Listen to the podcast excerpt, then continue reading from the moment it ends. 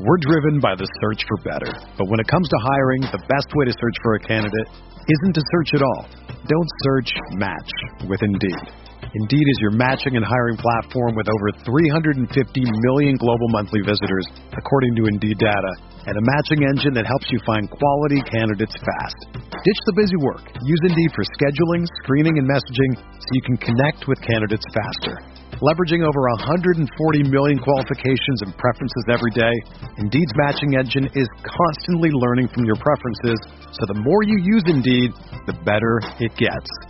Join more than 3.5 million businesses worldwide that use Indeed to hire great talent fast. And listeners of this show will get a $75 sponsored job credit to get your jobs more visibility at Indeed.com slash BlueWire. Just go to Indeed.com slash BlueWire right now and support our show by saying that you heard about Indeed on this podcast.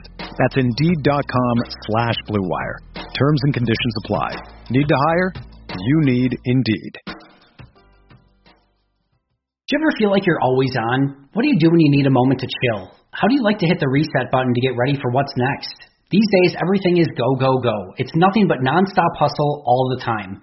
Work, family, friends, a million pressing social issues, and an expectation to be on 24 7. Sometimes you just need a moment to turn off and hit the reset button. That's when you reach for an ice cold Coors Light, the beer that's made to chill.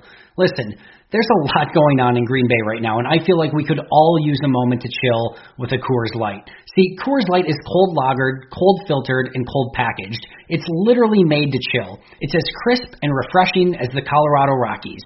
Perfect for a moment to unwind. Coors Light is what I choose when I need to unwind. So when you want to hit reset, reach for the beer that's made to chill. Get Coors Light in their all new look delivered straight to your door with Drizzly or Instacart. Coors Brewing Company, Golden, Colorado, and as always, celebrate.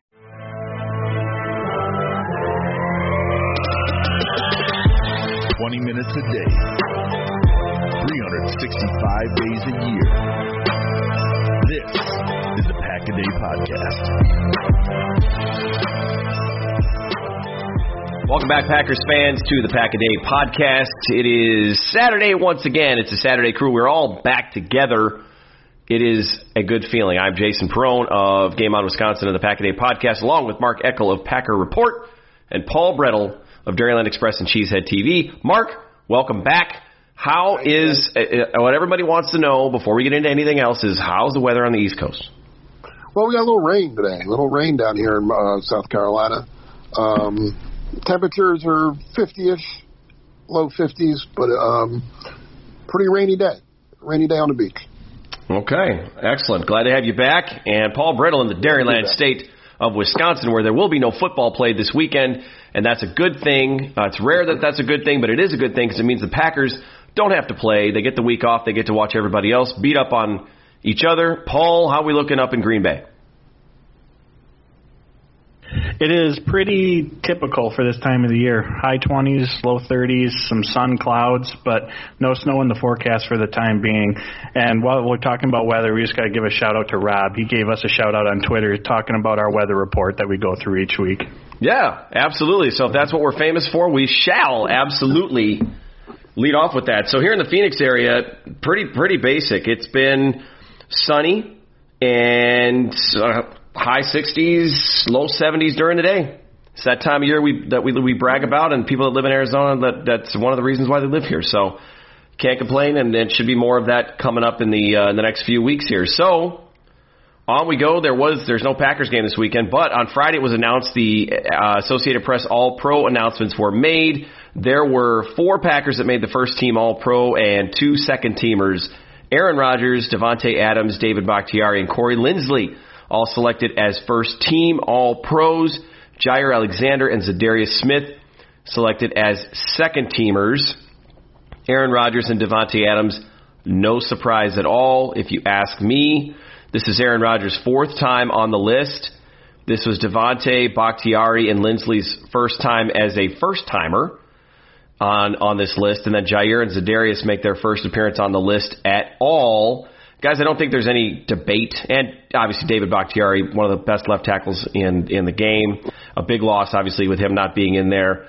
I guess the the big thing is Corey Linsley makes makes the first team All Pro. He's had a really good season, and this stands out because you know rarely does a team let an All Pro. Well, it's happened before, but let an All Pro get to the end of their contract and walk out the door. But Corey Linsley's a free agent at the end of the season, and now he's a first team All Pro. I think his asking price probably just went up a little bit, Mark.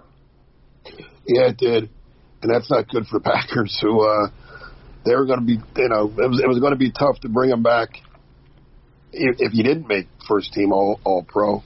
Um, so it's going to be a shame to to let him go, but I with with the way their cap numbers are and with other, you know, they, I don't see how they're going to be able to afford to keep I mean, I hope that you know Russ Ball works some magic somehow, or maybe Corey gives them a home home team discount, but um, it's going to be tough. It's going to be real tough to keep him.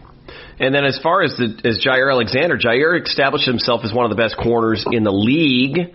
Do you think that he was snubbed by his second team designation? You asking me this? Yeah. For Paul. Yeah. Um, I thought he could have been first team. I mean, who, who was it? Jalen Ramsey and Howard from Miami. They first Yep. team. Ramsey's pretty good. I can't. I'm not going to argue Ramsey. Um, I don't see Howard enough.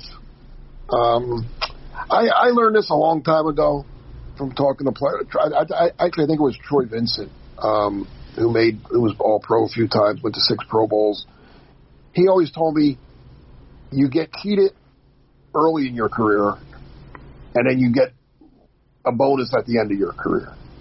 Meaning, you know, you probably shouldn't should have made one sooner than you did, but you're still young and people don't give you the benefit of the doubt. But then you had a year at the end where you're probably there were probably younger guys better than you, but you still make it because of who you are or who you were. So that, that, that's how I'll chalk that one up to, to um, Alexander being second team. I mean, second, there's nothing wrong with being second team. I mean, he's still the, that, that makes him the third best cornerback in football.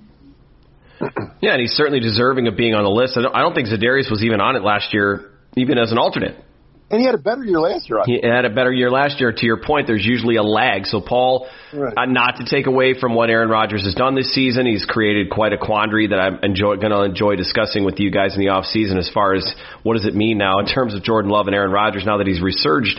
But Rodgers, Adams, Bakhtiari, no surprise. Although you may have some thoughts on on those three. But Paul, your thoughts on Linsley in a, as as his contract is set to expire, and then. What was your take on Jaire Alexander being a second teamer, and, and is Mark's theory probably one of the biggest reasons why he's just a young player? Uh, as far as the four guys that made first team, all well deserving, and I mean the the media got that one right. And obviously, I'm happy that all of them who are there made it, but I'm particularly happy for Corey Linsley. I just think that he is the un, the unsung hero of this Packers offense. You know, like most offensive linemen, what he does goes a bit unnoticed, but I think it's even more so compared to like a David Bakhtiari. I mean, this season he's only given up one sack, four pressures. He hasn't been called for a single penalty. He's ranked in the top five in run blocking and pass blocking by ESPN among all centers. And in terms of pass blocking efficiency, he's not just the best center. He's the sec. He's tied for second best out of all offensive linemen. I mean, it's just been a phenomenal year. He's a super easy guy to root for. And like I said, I think he's just one of those un- unsung heroes of this Packers offense. Just have Um, to hope that he doesn't end up in the NFC North. If I don't know if any of the NFC North teams need a center, but let's hope not. Yeah, I I obviously hope he's back of the remaining free agents, you know, that have been talked about and highlighted since the off season. He would easily be my number one ahead of Jones and King as far as if we could wave a magic wand and have one of them back. But just with the cap situation, the Packers are already going to have to, you know, make some tough cuts, I think. And I just, he's going to get paid, and he deserves it, and he should should absolutely get paid. I just don't think it's going to be by the Packers, and I hope I'm absolutely wrong. Um, in terms of Jaire Alexander, he has, I he absolutely could have been a first team All Pro this year, and I was. And full disclaimer, I don't watch Jalen Ramsey of the Rams. I don't watch Xavier Howard of the Dolphins. Uh, but I was just kind of looking at their stats compared to Alexander, and you know when it comes to completion percentage allowed, uh, passer rating of opposing quarterbacks, pass breakups, they're all within the same ballpark. I noticed that Howard had 10 picks, which is really impressive. Uh, so I don't necessarily have too strong of an argument. I think you could have went with any of the two, and had the right answer. I think where the uh, they have it wrong is there should be three cornerbacks. I believe there's three receivers, so why wouldn't there be three cornerbacks, especially in today's NFL? And I think that that would have solved the issue. Uh, but I do agree with Mark. I think that there might be a little bit of a, a lag time when it comes to the younger players, and Rodgers acknowledged that when it comes to Pro Bowl voting. So I assume there might be some some sort of overlap when it comes to All Pro voting as well. But Jaire's had a heck of a season, and if he wants to carry that snubbed mentality that Z did last year, hey, I'm all here for it. Into the postseason, absolutely. Play with a little chip on his shoulder. I I subscribe to Mark's line of thinking and what he was told, and, and I think Jaire will end up getting a nod uh, as he moves on, and, and now people know his name. The Packers are in the playoffs. If he plays really well, makes a couple big plays, it's like any other sport. More airtime, more time on the ESPN top 10 list tends to do good things for you. I'll be real honest. Za'Darius Smith had a good season statistically, and maybe was overshadowed by the the emergence of a bunch of other of his teammates on defense. The Packers defense improved a lot this season, but Za'Darius even being selected as a second team All Pro was was interesting because again it. It wasn't the flashy season. Now his numbers were good, and the sneaky thing about them was last year he got his stats in bunches. He would have some games where he'd have two or three sacks and just take over doing all of his celebrations this year.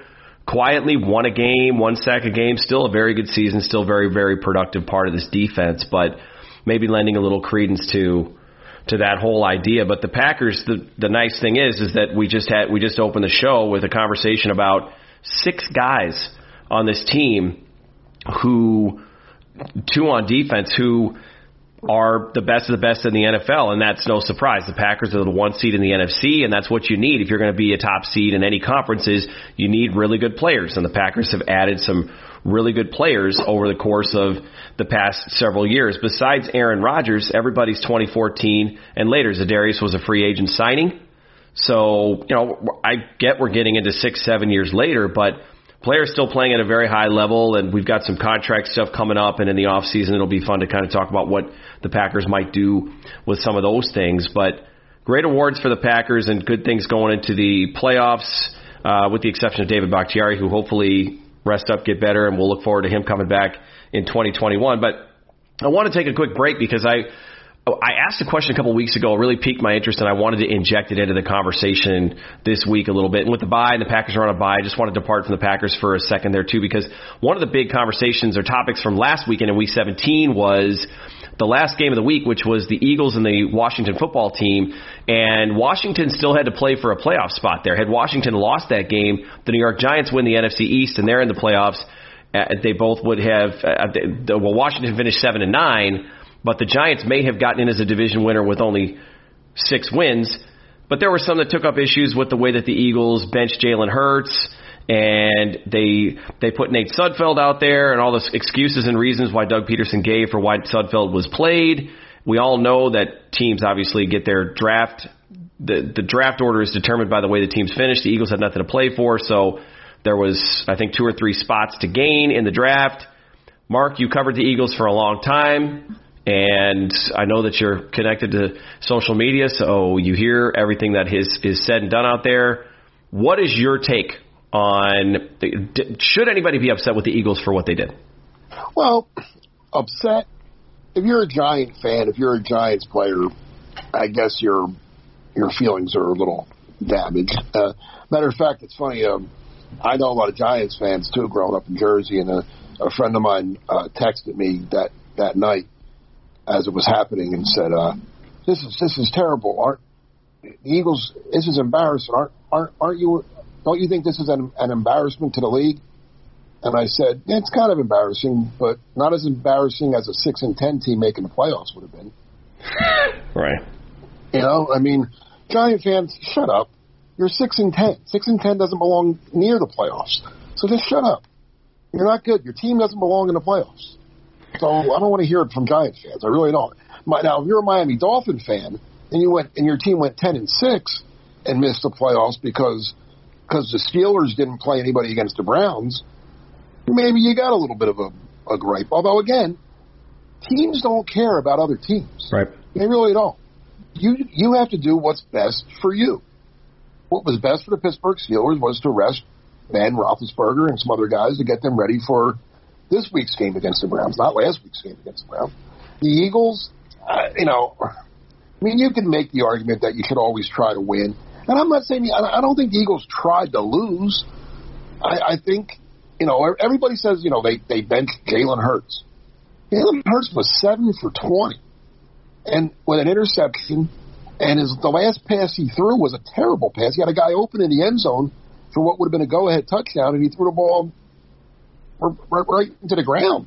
So it wasn't like you know they they benched Joe Montana in the fourth quarter of the Super Bowl, you know. And and Pederson had said he had said all week that he was going to get Sudfeld some playing time. That the kid had been there four years, he works hard every day. You know, he does. He threw him a bone. He, you know, he he wanted to he wanted to give the kid a chance to play. I mean, and again, it's Doug Pederson's team. He he decides who plays and and who doesn't. And, and listen, if he didn't know Sudfeld was going to go out there and, and play as poorly as he did, I mean, you know, he threw a pick, he fumbled, he got, you know, it wasn't a, it was a bad performance from from Nate Sudfeld, but. What if he went out there and, and threw a touchdown pass and and they won the game? Nobody would be complaining. I mean, you know. So again, I, I think people are making too big a deal, and the problem was it's it's because the game was prime time. If if that game was played at one o'clock Eastern, there would have been about six people watching it. and, you know, Washington fans would have been watching it and they'd have been happy. And nobody else would have even known or cared. Yeah, Sudfeld went five for twelve, threw a pick in the loss. He didn't play particularly well, but I think there's a lot of I think there's a lot of validity to what you're you're saying, Mark. Paul, I know you're a no drama kind of guy, so I'm to guess I know where you probably stand on on this whole thing, but do the Eagles, did the Eagles owe anybody anything? And the fact that the NFC, I mean, the NFC East was to send somebody not a not great division champion to the playoffs anyway. Not that that makes any particular excuse for the the point of did the Eagles do anything wrong? I don't think so. I think that I mean the Giants. You're six and ten. You're in no mm-hmm. position to be telling anybody to go win a game for you to get into the playoffs at six and ten. And as Mark pointed out, it's not like Jalen Hurts was sitting here lighting it up. You know, if he's 15 for 20 for you know 225 with two touchdowns and they yank him, well, okay, there's you know, it's pretty obvious then. But another thing that I was looking at, or I guess what I heard was Jason Kelce, the Eagles center, came out this week. He's Travis's Kel- Travis Kelce's brother. And Mark, you can let me know if I'm way off on this, but I've heard him speak a few times before, and he seems like a very straight shooter. Oh yeah, uh, straight to the point. He's not gonna he's not gonna BS you and just say stuff to say stuff. Uh, he came out and defended the move. He said that they felt that they could, with Sudfeld out there, they felt that they could win. He said that you know that fumble that was on him. That was his fault. That certainly didn't help anything. So coming from someone like Kelce, who seems no nonsense, like I said, straight to the point, and he under, you know understood the move or defended the move as he did. That's really all I need. And as Mark also said, the NFL teams don't other owe other NFL teams anything. You know, the Giants should have won seven games. I mean, at the beginning of the season, if you said, "Hey, win seven games, you make the playoffs," you'd be like, "Oh, okay, I'll do that." So just go win the game. And you know what's funny too about the Giants? Um, they now last a year ago, they beat Washington. I, I don't know if it was the last game of the year or the next to last game of the year, which cost them the second pick of the draft. Washington moved into number two, and the Giants fell to three or four, wherever, wherever they fell. So instead of getting Chase Young, who's going to be a generational talent on defense for the next 10 years. He already, I mean, look at the year that he had this year as a rookie. So by them winning a game that they didn't have to win, they lost out on Chase Young and, and instead got a mediocre left tackle out of Georgia. So, so what team's stupid? Who's the stupid team here? yeah, absolutely. And of course, they the Eagles won't be in the playoffs, but here they are. You know, that's going. I guess that's going out with a bang, right? Mark, you covered the team for well, a long time. Let me tell you about the Eagles, Jason and Paul. I covered them 32 years. I can't. I don't think there was. There might have been one or two of those 32 that wasn't filled with drama. When they're good, they're drama filled because there's always something going on. When they're bad, I mean, this year they're terrible. They're, they're obviously they're they got the sixth pick in the draft, so they're the sixth worst team in football tied for fifth really because the Bengals had the they had the same record. Um, and they have the you know first they have the quarter the whole Carson Wentz issue, and now they have this did they throw the game? And I mean, the Eagles. One thing about them, and, that, and as a as a beat writer for them for a long time, it was it wasn't hard to cover the Eagles. I mean, it was there was if you couldn't if you couldn't find stories about the Eagles, then you weren't looking hard enough. I mean, it was there was always something. Always, always, always, always. Well, I want okay. So I want to ask you if we have time for it because we're going to preview the Saturday games that are going to take place. There's three of them with the new playoff format. There's seven playoff teams now, so there's three games on Saturday, three games on Sunday. So more football for the football lovers. But speaking of like drama and and covering the team and events, I asked a couple weeks ago very briefly about that summer with Terrell Owens and him doing sit-ups on the driveway, and that was a big event for those of us that were fans of the game at that time. Some of our listeners might be a little too young, may not remember that as much, but T.O. and his his issues with the, the offensive coordinator was that Childress at the time, Mark? Yes. And and then I don't know if it was necessarily contract related, but Drew Rosenhaus wasn't too far removed from that whole thing. So tell the story and talk us through what it was like covering uh-huh. that that circus in the in the summer of 05 that was the worst. That was really was in 32 years the most. Um, I mean, it was. It was. I'm not going to say it wasn't. It was obviously newsworthy. It was national news, but it was a pain in the butt. It really was. I mean, T.O. was just a pain in the butt. Um, all right. Well, it all started. People have done all right. So the Eagles um, trade for T.O. the year before 2004. He has an incredible season. They go to the Super Bowl. He gets hurt. He breaks his leg with a couple games to go. Uh, somehow, miraculously, comes back and plays in the Super Bowl and has a. If the Eagles would have won that game, he'd have been MVP. I mean, he was unbelievable. Um, and he was unbelievable that that whole season. That 2004 season. I mean, not only was he great, he kind of stayed away. He he wasn't a bad guy. I mean, he he told funny stories. He had something to say every week when we interviewed him. He only talked once a week, but that was fine. He gave you enough that one day to, to last you for a week. Um, everything was fine. Now, when he when he signed with the Eagles, when when when they redid his deal, everyone told him this wasn't a good deal. His eight, I mean, I forget who his agent was at the time. It wasn't Rosenhaus. It was somebody else. But the NFLPA even jumped in and said, "This isn't a good deal." He signed like a seven-year deal. It was all back-ended. It was just a it was just a bad deal. But in his mind, in his, um, and he's very he's a very confident person, obviously. Um, he he felt, well, I'm going to have a great year, which he did, and they'll redo my deal for me, which the Eagles don't do. that no, the Eagles don't redo deals after one year. That's, that's they they they they did that deal for for a purpose, and so now he has the great year. He comes back, plays in the Super Bowl with a broken leg. Um, he goes in and says, "Hey, I got to get a new new deal now, right? Look at all, look at what, at what I did," and they laughed at him. They really they they literally laughed at him, and then made him look bad. Which is this is where the Eagles were at fault.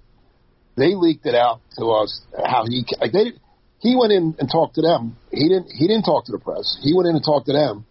They could have just told him no and let it go.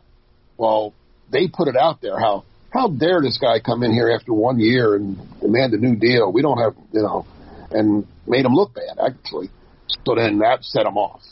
And then so one by one during the summer, he went after everybody. You know, he he started with um, well, he went after Donovan McNabb. That that that they're still going at each other. Yeah. You know, how many years later? Fifteen years later now. Mm-hmm. Um, he went after McNabb, saying, "You know, I wasn't the one that got sick in the Super Bowl." Um, Childress, he, he started picking on Childress nonstop, um, and it was every day. It was something crazy every day at camp. So finally, Andy Reid had enough of it. Um, I forget what day of the week it was. I'm gonna, it was middle of the week. It was either like a Wednesday. I'm, I'm gonna. I'm pretty sure. I'm, I'm gonna say that it was a Wednesday. And um, Andy just had enough and told him to go home. Sent him home.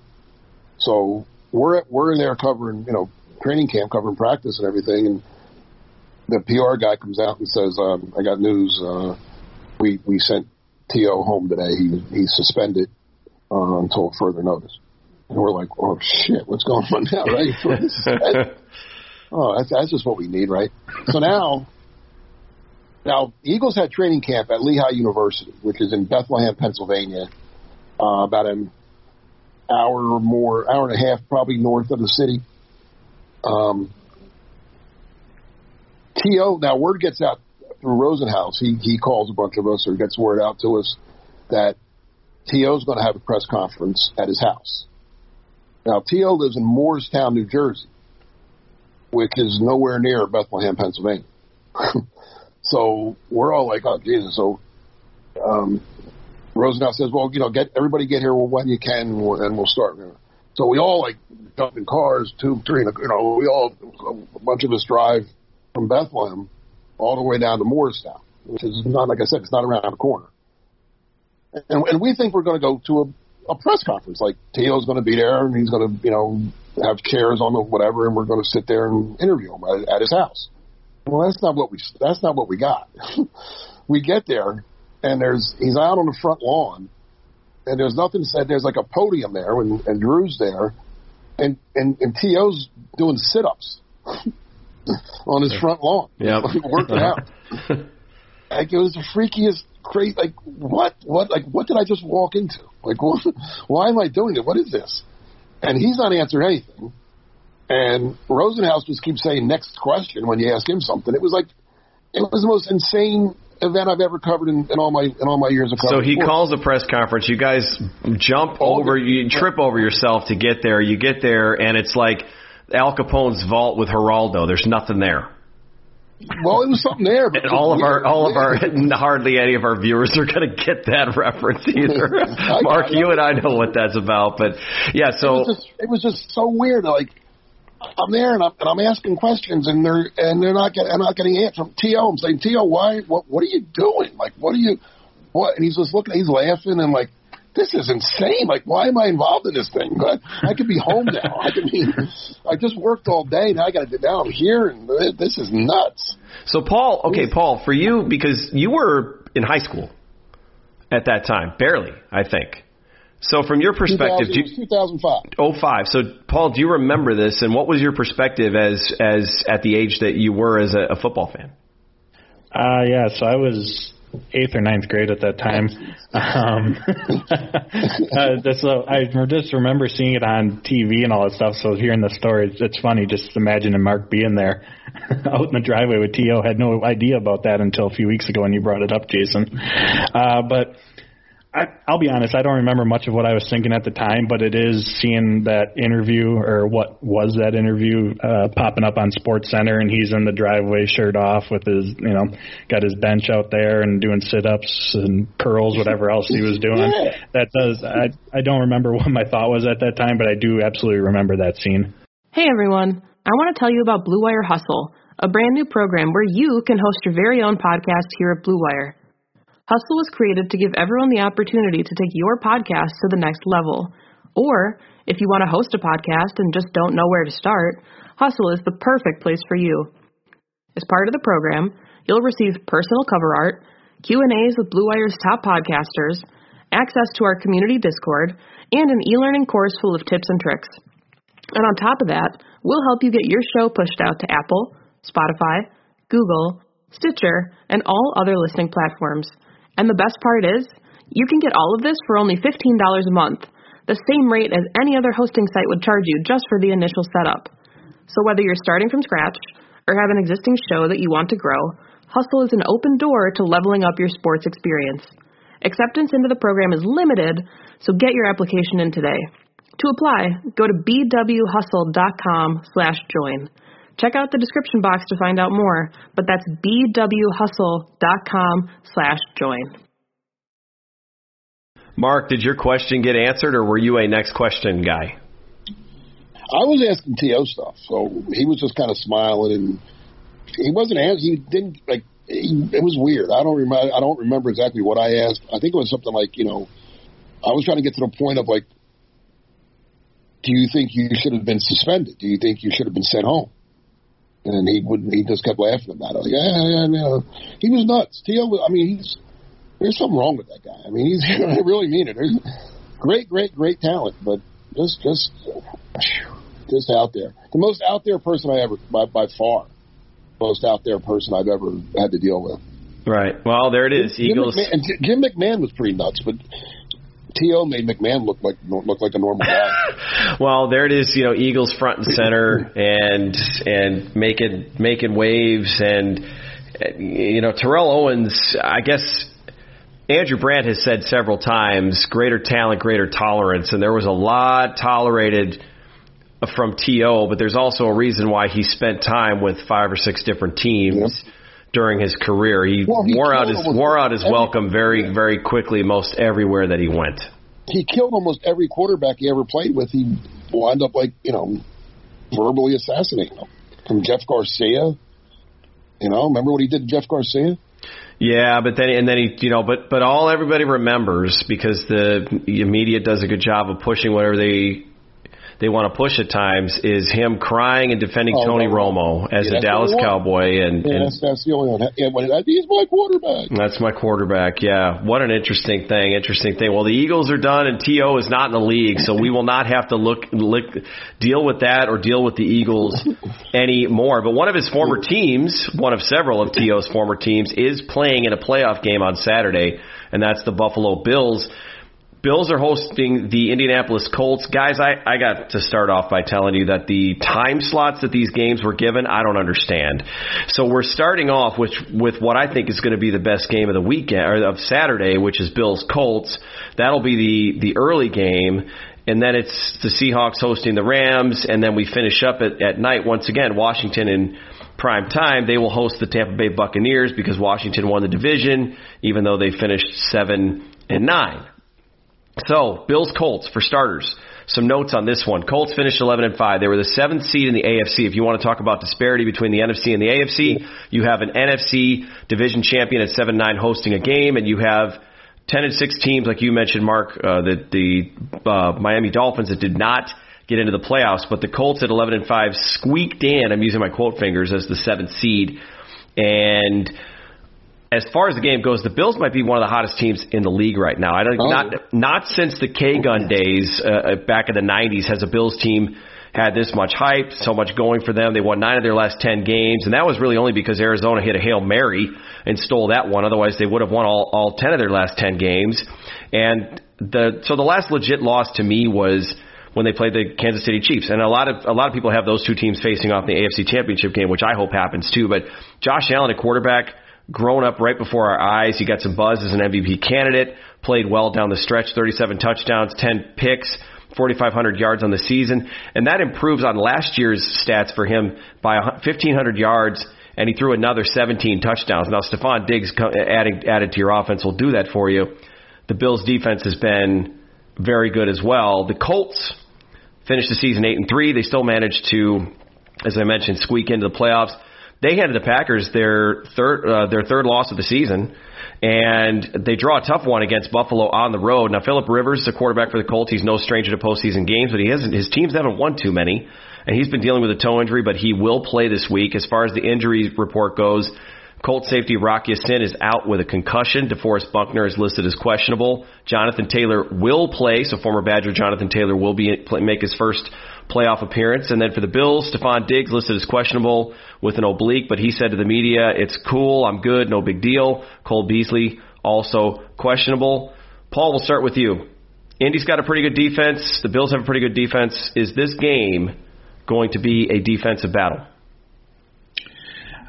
No, I think the. I, I mean, I think the, the Bills' offense is going to put up points. They're you know they're second behind the Packers in points per game uh, after the regular season, which uh, snuck up on me. And they're also fifth by DVOA. As you said, they got a good defense as well. I think they're just more all around a better team than what the Colts are. And we saw the Packers, who also have a very good offense in their own right, put up points against uh, Indianapolis. So I, I, I think the Bills are going to put up points. I expect the Buffalo to win. I think Indy will make it you know, a close game. And one of the more impressive things that Josh Allen has done this year has been his completion percentage.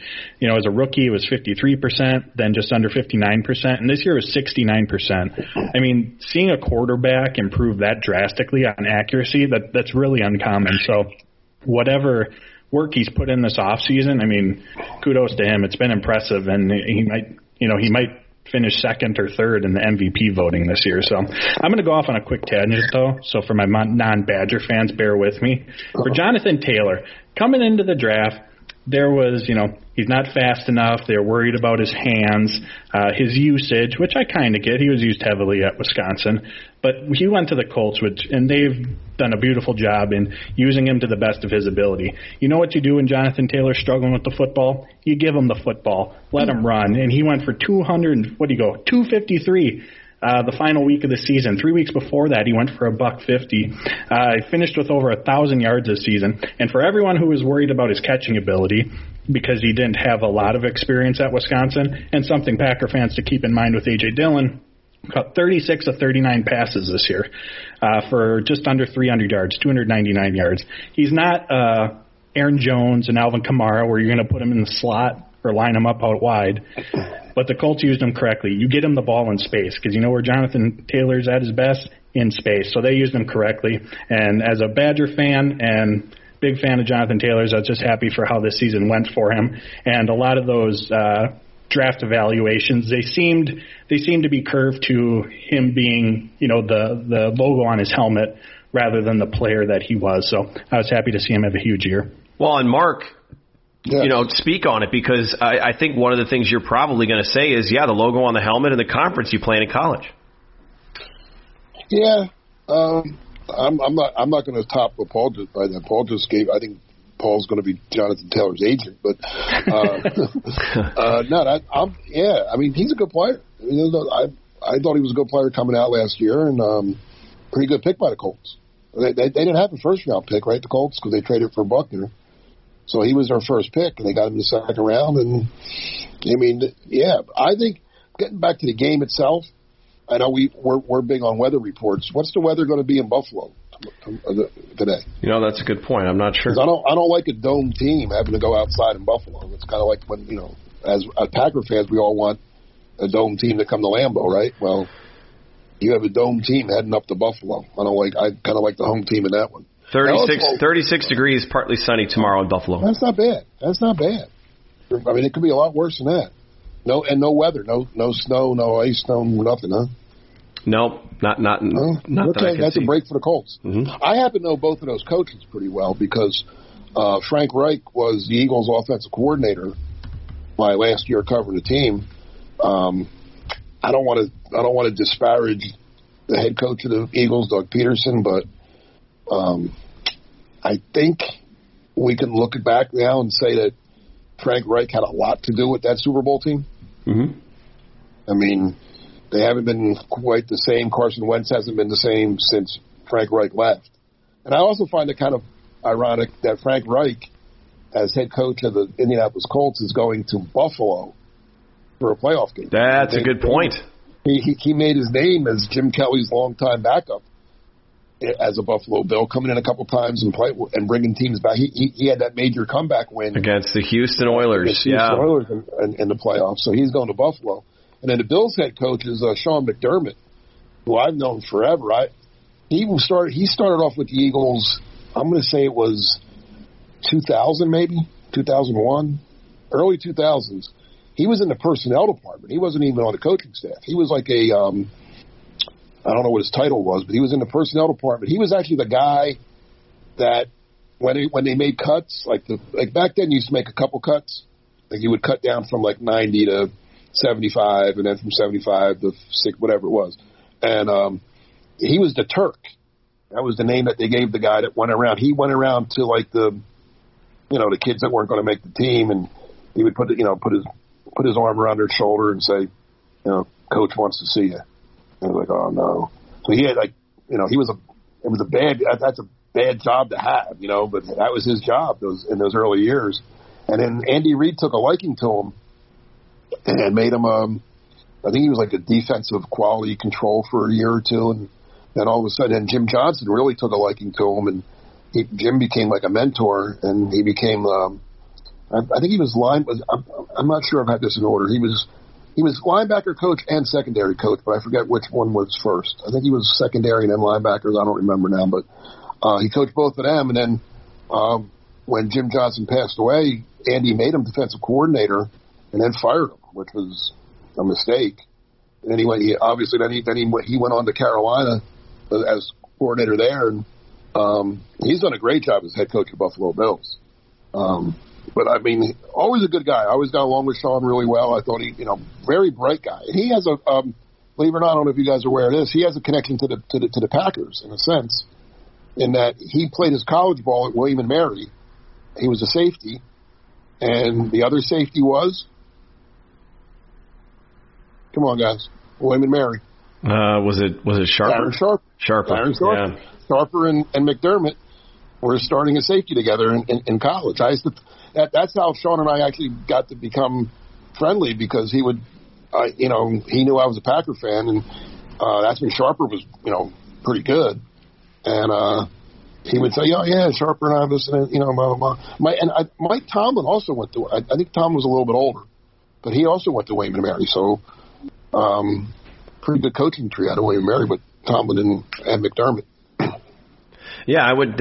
So this is a good. I mean, good good starting game, good matchup. Two teams that Yeah, I'm looking forward to that game. that played well. So put you on the spot. That I guess since we're going to preview the game. So Paul, how do you got this one shaken out? Uh, I got Buffalo winning this one. Uh, I got to pick the Bills too. They're at home, and honestly, the the idea of the Bills somehow reaching the Super Bowl and having a chance to, if the Packers are fortunate enough to reach the Super Bowl, you've got two small market teams and two very passionate fan bases. That could be a really cool, a really cool matchup and some cool stories. Mark, what do you got for Bills Colts? Who's winning? Yeah, Bills. Bills, home team. Like I said, I don't, I don't like a dome team going outside. Going outside. So in week, so in getting not week two, but game number two, the Seahawks will host the Rams. This is a divisional matchup. Seattle's in the running for the one seed until Green Bay beat the Bears, and Seattle fell all the way to the third seed, and they will host their uh, division rival there. The uh, the Rams have gotten hot at one point and were pushing for the NFC West crown, but they lost two of their last three, including to the Seahawks and and also to a beat up uh, 49ers team in late November, which kind of took them out of the running. The Seahawks won five of their last six. They dropped one to the Giants in Seattle in Week 13, which kind of gave Green Bay some some breathing room. Green Bay got a little bit of help this season, although they were they won it in the end when they needed to. But Green Bay got a little bit of help, and that was definitely one of those games that that kind of helped them uh, gain a little bit of an of an edge there. The big thing in this game is it's in Seattle. Uh, if we're going to ask about the weather report, it's it's supposed to be 44 degrees and partly partly sunny, so not too much different from from Buffalo. But everyone doesn't th- think of Seattle as this snowy place, but it's going to be a little bit on the cool side. But it's it's in Seattle. Pete Carroll and Russell Wilson are undefeated at home in the playoffs together. And Wilson's easily the better quarterback in this matchup. Jared Goff has the thumb injury. He had surgery on it just two weeks ago. He did say he feels good. When he talked to reporters earlier this week, he's listed as questionable. He has not been necessarily named the absolute starter unless I missed something. As far as health wise for Seattle, cornerback Shaq Griffin and Jarran Reed are listed as questionable. Uh, the Rams are really coming in pretty healthy in this one. So the big question is, Paul, how do, once again, obviously a big home advantage, even though there's no fans in the stands or very few fans in the stands in Seattle, how do the Rams somehow surprise the Seahawks in this one? Uh, their defense is going to have to show up. Um, you know, Russell Wilson and that Seahawks offense, especially at home. I mean, they're, they're a really good unit, and the Rams do have Jalen Ramsey, who was a first-team All-Pro ahead of Jaire, as we just talked about earlier. But you know, so maybe he'll line up on uh, either Lockett or Metcalf. Uh, but I think it. I really just think it's going to be too much for the Rams to overcome. I mean, every team has their path to victory, and I think with them, it starts with their defense keeping it um, more of a low scoring game. I mean, as low scoring as they can. Because the Seahawks defense, for as much as they struggled early on, they have been trending in the right direction um, over the last month or so of the season. And the Packers have as well, but the Seahawks were. They, were far worse off than where the Packers were when that when that run started. So I think it's just going to be too too much for them. Goff, um, especially if Goff doesn't play, but he's coming back from the thumb injury. Um, I'm guessing that if this was regular season, you know, week three or four, he might not be playing just to give it that extra time and make the final push. So he might not even be at 100% if he does play. Uh, so I think it's just going to be too much to overcome in that environment. Uh, that Seahawks offense and then their defense, who, who's trending in the right direction. Yeah, Seattle, formidable team. Once again, they're at home in the playoffs. Mark, we've seen this story before. The good thing, the good news is, if Seattle some, uh, I shouldn't say somehow, if Seattle wins this game, they face the Packers eventually. If the Packers are able to win their matchup in the divisional round, Seattle would have to come to Green Bay. But do you think how much of a chance you giving the Rams to pull off an upset here in Seattle? Well, they have a chance. I think the Rams have a chance. I mean, they they split during the season.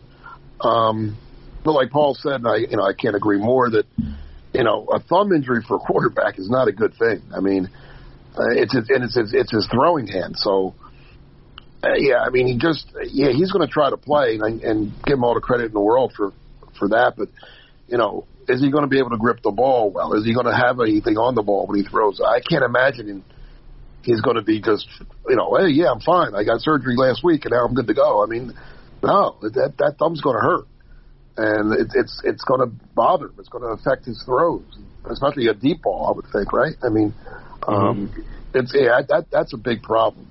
Um, but this, you know, this is a big game for for Packers, for the Packers and Packer fans, because if the Rams do win, the Packers, I would, unless there's a major major upset on Sunday, um, that's in the Packers. The Packers play the lowest re- remaining seed, correct?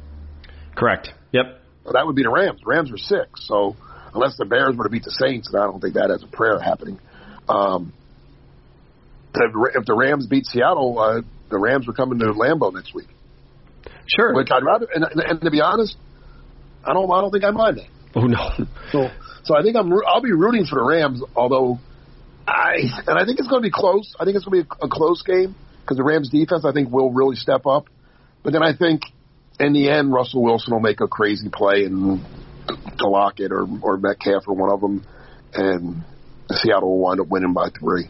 We've seen it happen too many times. I know that Carson Wentz had a really tough season, but that pick in the end zone and Quandre Diggs just kind of taking a knee and doing his little interception dance. The Seahawks always seem to pull one out in that in that building. They've lost some games there too. They should have lost the big one. They did. They didn't, but uh, they they always seem to pull one out. So I, I think Seattle somehow finds a way. Or I keep keep saying somehow. I, you could tell I definitely don't want Seattle to win this game.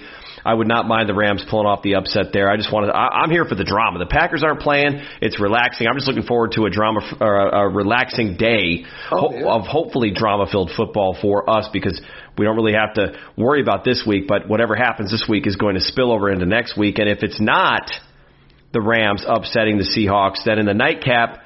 The Washington football team is hosting the Tampa Bay Buccaneers, and if the Buccaneers win this game, they will likely they will be coming to Lambeau Field. It will be Brady versus Rodgers in the playoffs. The media will have an absolute field day with that. Guys, this one is really simple. It's Tom Brady versus Alex Smith. Both teams are relatively healthy. Uh, Smith's been a little bit banged up, but uh, he's he's okay. Mike Evans is good to go for the Bucks. But I think and Washington did win, and they they got their way in, and they made the playoffs in a season where all of the drama with their name and Dan Snyder, the owner, and everything else.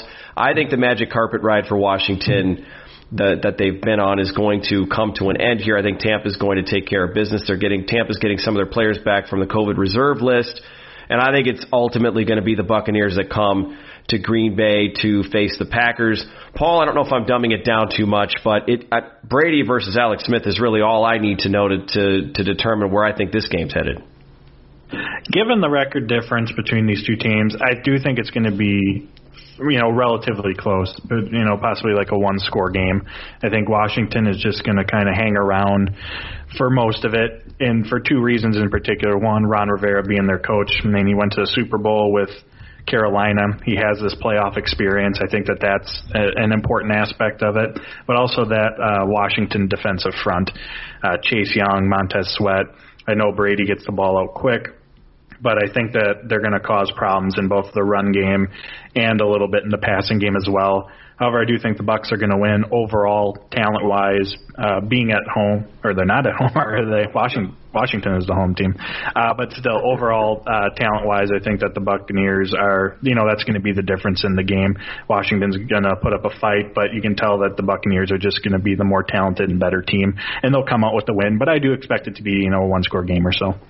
Yeah, and this is one of those things where we've talked about before who hosts the playoffs and does the NFL need to look at how this whole thing works out? Because now you've got a seven and nine Washington team hosting a Tampa, and we saw this with the the New Orleans Saints back in 2010 as they hosted the Seattle Seahawks.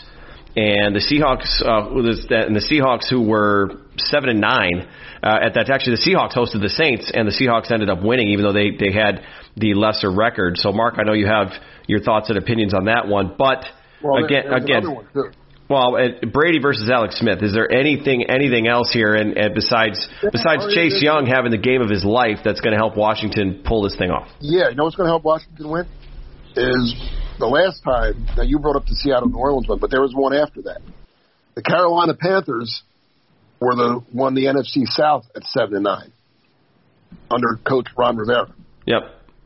They hosted the eleven and five Arizona Cardinals and beat them. And who was head coach of the Arizona Cardinals? Ah, full circle. Bruce Bruce Arians. Arians. Oh yeah. I've seen seven and nine Ron Rivera beat eleven and five Bruce Arians once before. So I'm gonna so I'm, I'm gonna tell you right now, this is the upset of the of, of, of the weekend. The There it is, football folks. team, the football team will beat the Brady's. The Brady bunch goes down. Tom Brady, how do you beat Tom Brady? Ask the New York Giants. You beat him up. Pressure. You get a front four that goes in there and kicks his little butt around. Michael Strahan and and and Jay, uh, Tuck and those guys. Well, guess what? This Washington front four, they're ready. They're ready. Look out, Tom. Duck. Here comes the here comes the football team. This is the most excited I think I've heard Mark get in a long time. So, Mark, the way you have it shaking out then is Seattle takes care of business. So you have Washington coming to Green Bay in divisional weekend. Well, yeah, that's what I'm hoping for. So I got to say that, right? That's what I'm hoping. I don't want Tampa Bay. I hate Tampa Bay. Tampa Bay is probably my least favorite team in the playoffs right now. Brady losing in round one, two to a seven and nine team would be pretty Would- hilarious how as great well. would that be, right? Wouldn't it? It would be. Well, uh, look, I'm not a big. I don't like Bruce Arians either. I think he's kind of pompous. I don't even know if Bruce Arians likes Tom Brady or Tom Brady likes Bruce Arians. They've definitely had their moments this They season where have. It's it's um, Arians takes a totally different approach than does Tom Brady. And Gary Myers, formerly of ESPN, did a, a really nice uh, podcast series on the goat Tom Brady. And there was a new episode that just came out too, and he talked a little bit about the relationship between Brady and Bruce Arians and how they they kind of got it together. And Brady was just hot trash with his deep ball earlier in the season. This last half of the season, he's been, been a lot better on some of his deeper throws. But you know, Brady's getting up there in years, and the cold isn't going to be an issue. He played many years at, at in New England, and he played his college ball in Michigan, so there's no issue with the cold.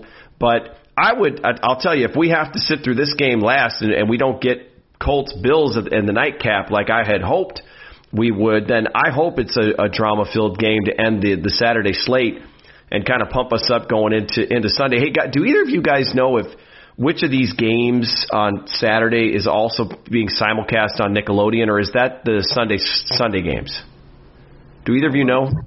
I just know the Bears one is on Sunday. On Sunday. Saturday one though. Interesting. I think it's only one up. I think it's just one. a whole a whole new audience the NFL is going after, which really equates to a whole new audience of of advertisers uh, for kids stuff. Which you know any way any way to make some extra money, right? Which you know the league could certainly use because their their their billionaires have lost a bunch of money this this this season, and we'll talk about that in the off season when the, the salary cap goes down by we're not sure how much uh, if it does at all or I, I I'm not exactly sure but I think so Mark you've got Washington winning this game Paul Yes, did I do. That's my upset. did you make a pick, Paul?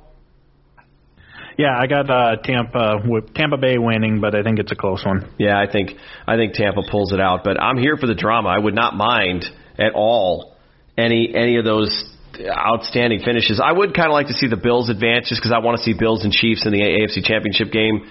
That's that's a big want for me. So the Colts are great, and congrats on a great season. But it's Philip Rivers, and we all know he's going to fall apart at the in the conference championship game anyway. So you might as well put the Bills through. And then Seahawks, Rams.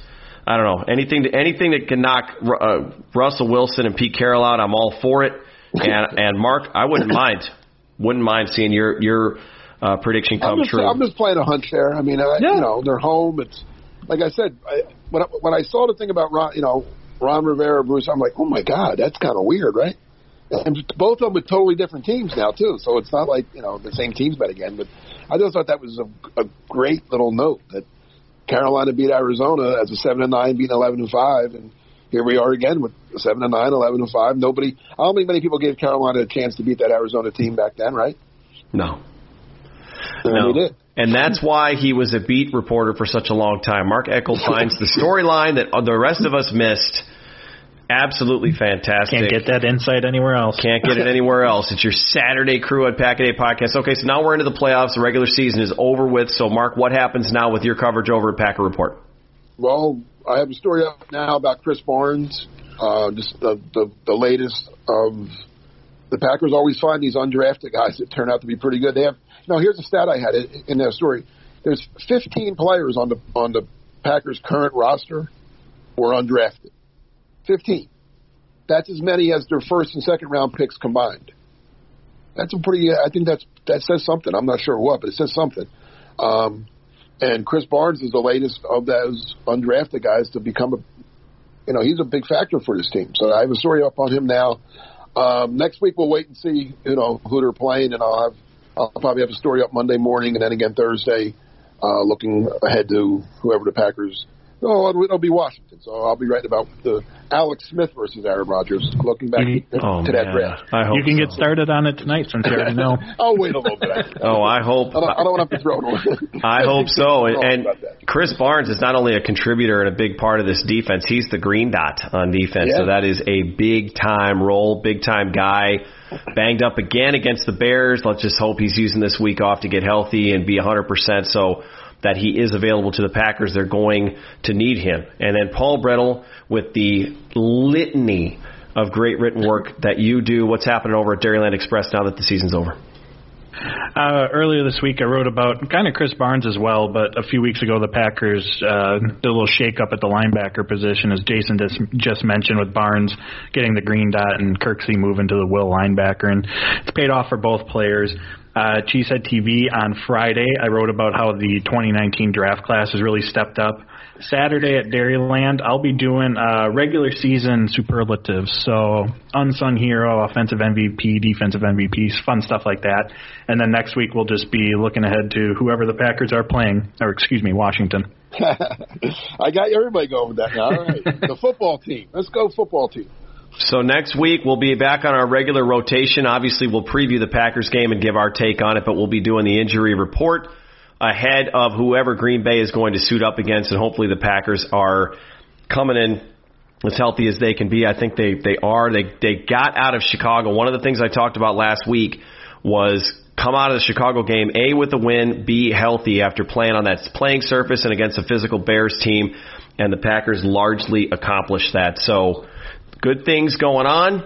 This is uh, this actually is our second show in 2021, so we can once again wish everybody a, a happy New Year since Mark is part of the crew here again. But we will be back again next Saturday as the Packers prepare to take on the Washington football team. I'm saying that very definitively right now. If I'm wrong, everyone can make fun of me uh, next week. Everybody enjoy the wild card weekend. Enjoy the stress-free weekend. Stay safe and go Pack Go.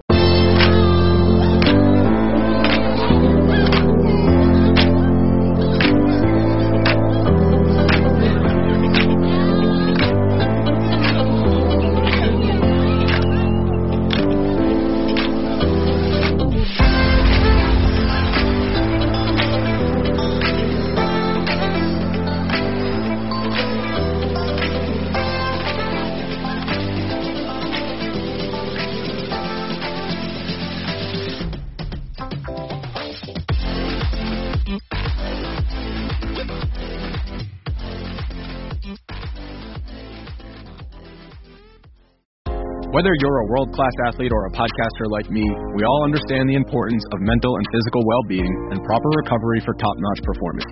That's why I'm excited that Unifyd Healing is sponsoring podcasts on the Blue Wire Network. Unifyd Healing is a new and super innovative global network of wellness centers powered by Energy Enhancement System, or EE System. If you haven't heard of the EE System yet, then you'll want to listen up. This technology promotes wellness, deep relaxation, purification, and rejuvenation. Wherever you are across the globe, access to a center is easy and affordable. Interested in experiencing the EE System technology for yourself? Go to unifydhealing.com slash bluewire to learn more and find a center near you. That's unifyd, U-N-I-F-Y-D, healing.com slash bluewire. No material or testimonials on the Unifyd Healing website are intended to be viewed as medical advice or a substitute for professional medical advice, diagnosis, or treatment. Always seek the advice of your physician or other qualified healthcare provider with any questions you may have regarding a medical condition or treatment and before undertaking a new healthcare regimen, including EE system.